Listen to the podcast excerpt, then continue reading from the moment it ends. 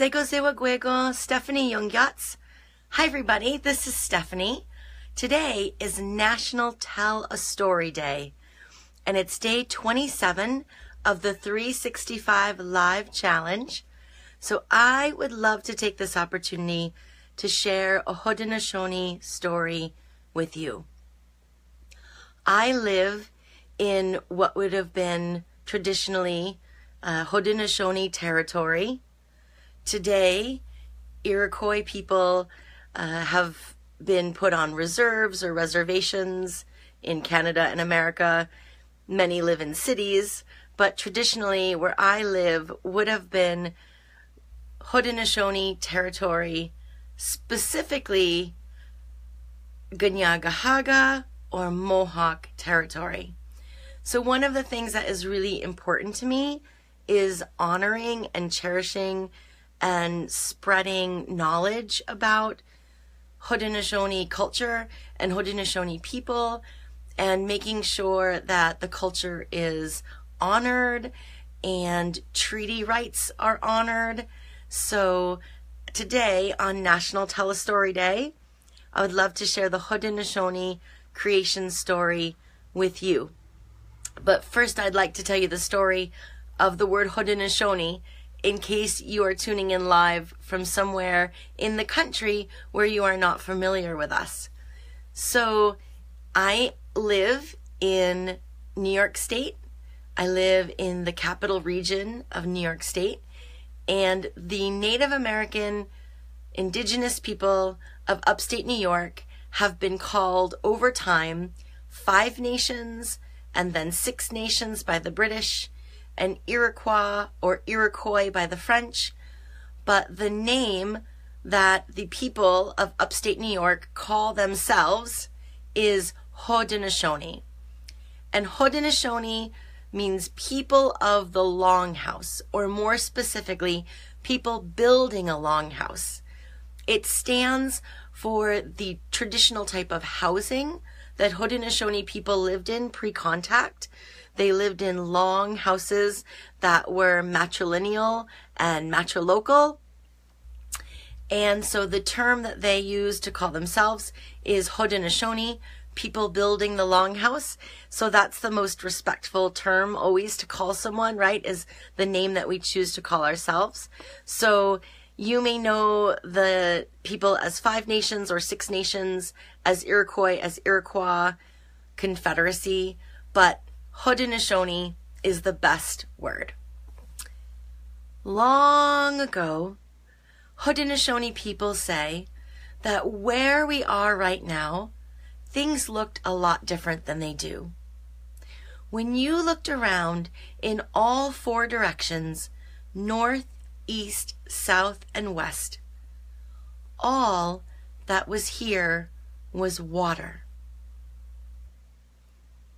In that water were fish and turtle and muskrat and beaver and eel, all types of water animals and all types of water birds. And in another place, a planet that we call Kanien'kehá:ka, which means sky world, things looked a lot like they do here today. There were grass, and in the center of that grass in Kanien'kehá:ka was a great tree. On that tree was every delicious fruit and vegetable that we enjoy today.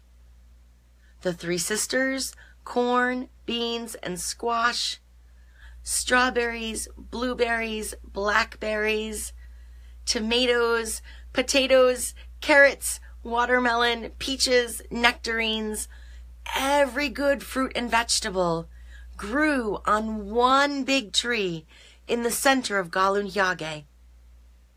And the rule was you couldn't pick any of the fruit. But when the fruits and vegetables were ready, they would fall to the ground.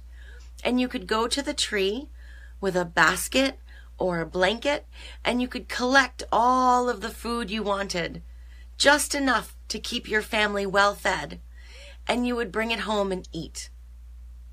Now, for a long time, the people of Galunhyage were happy and healthy.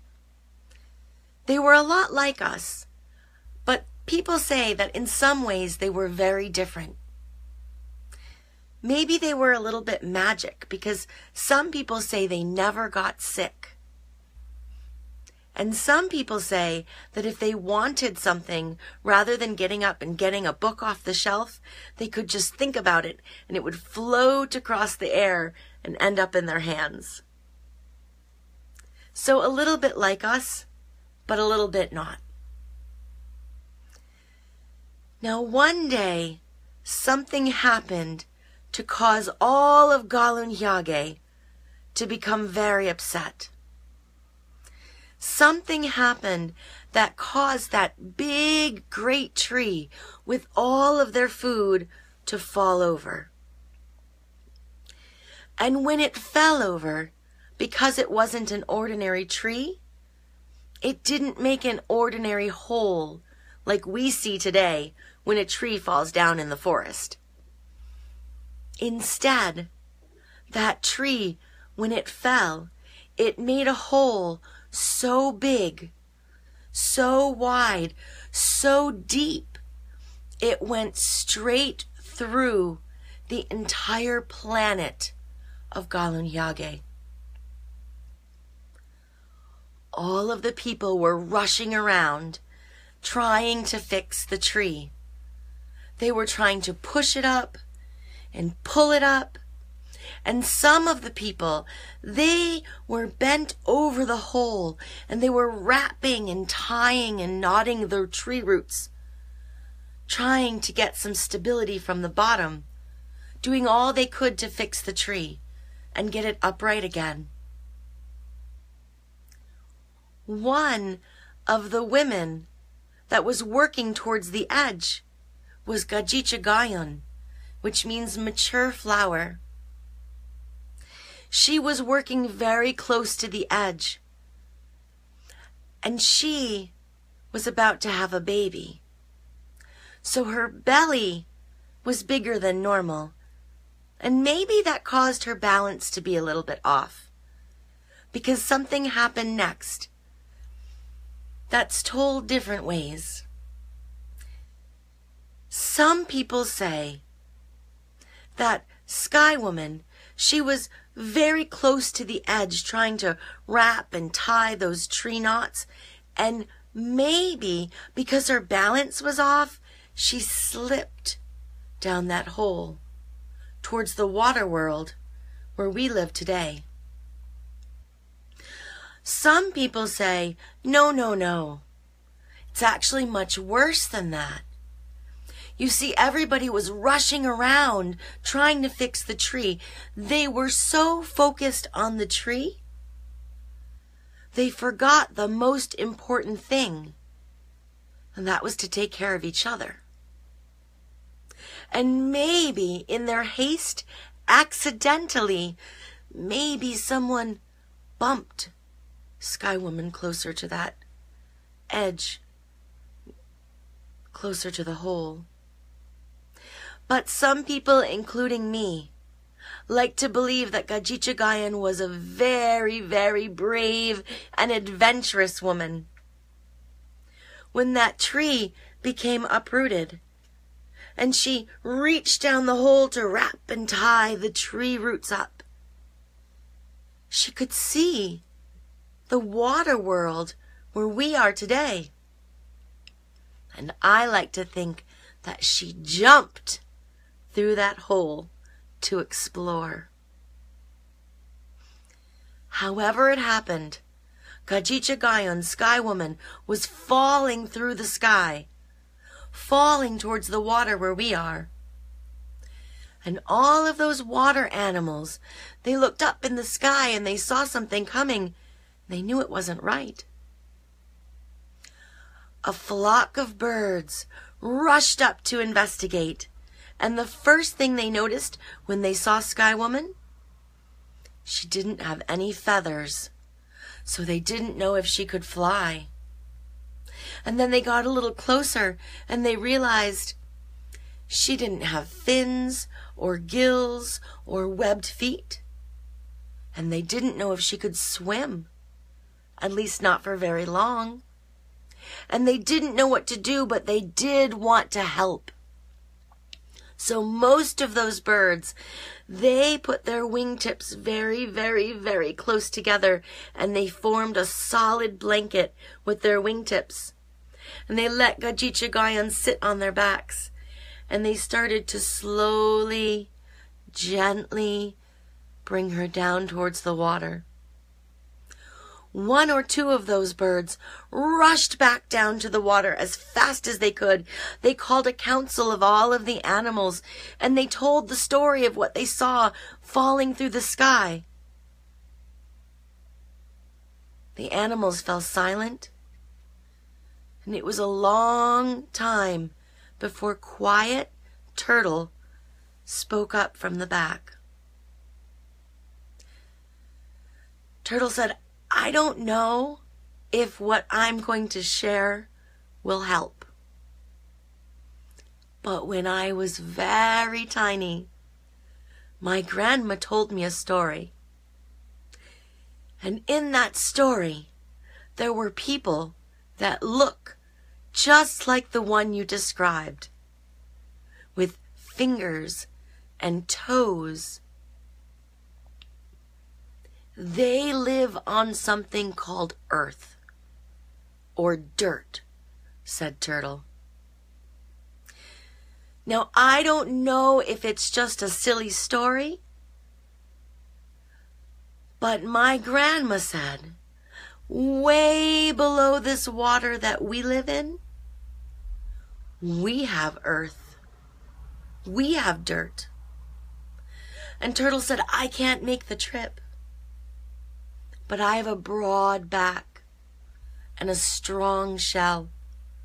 And if one of you animals can dive down far enough below the water to bring me back some of that dirt, you can place it on my back. And I will keep Sky Woman safe and warm and dry. Some of the animals started to laugh at Turtle. They had never heard of land or earth or dirt. All they knew was the water that they swam in. But again, they wanted to help. And without a better plan, the big strong animals started diving below the water and coming back with nothing. Until everybody was pretty sure that Turtle's story was just a story his grandma made up. But Muskrat waited till last. Now, Muskrat isn't very fancy, doesn't look very strong or special, but Muskrat is tenacious. When Muskrat sets a goal, Muskrat works and works and works until that goal is reached. So Muskrat filled his lungs with air. And he dove and he dove and he swam and he swam and it got cold and dark at the bottom of the water. And Muskrat was gone so long, all of the animals at the top of the water waiting thought he wasn't going to come back. And for sure, he couldn't come back alive. And then up popped a muskrat paw. And under just one or two claws was just one or two specks of earth. And with the last bit of energy that Muskrat had. Muskrat scratched that dirt into the back of the turtle shell, creating the finger lakes. So we know the story is true.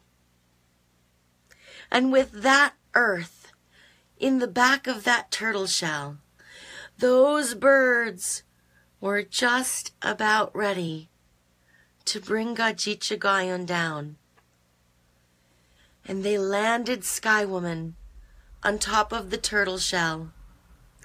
And Sky Woman looked in all four directions north, east, south, and west. And she realized that yes, the turtle shell was a very small place to live. But if not for the work of all of those animals pitching in just to help her, she'd be in that cold, dark water. And she was so grateful. She was so grateful she began to dance. The Women's Shuffle Dance. At first, a very tiny counterclockwise circle around the back of that turtle shell. But remember, the people in Galunhyage, maybe they were a little bit magic because maybe some of that magic came down here with her. Because as Sky Woman danced in a counterclockwise circle, shuffling around the back of that turtle shell in Thanksgiving, magic happened. That turtle shell grew and grew. And the longer Sky Woman danced, the bigger that turtle shell got. And some people say she danced for 28 to 30 days long. The entire cycle of a, the moon, the entire cycle of a woman's body. And when she was done dancing, she had created what you may call the North American continent and what Haudenosaunee people still call the Great Turtle Island. And that is the story of how Haudenosaunee people know they came to be on this place where I live today in upstate New York. I hope that you enjoyed my Haudenosaunee story. Today is day 27 of the 365 Live Challenge, and it's also National Tell a Story Day. So, I would be so honored if you shared a story with me. It could be a cultural story or a story from your homeland. It could be a favorite story from your childhood. I would even love to hear the story of how we met. I love to hear from my friends stories about how we found each other in this world.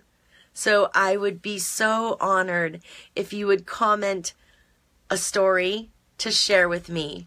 Because when we share our stories, we get to know each other so much better and we realize that we have a lot more in common than we have that separates us.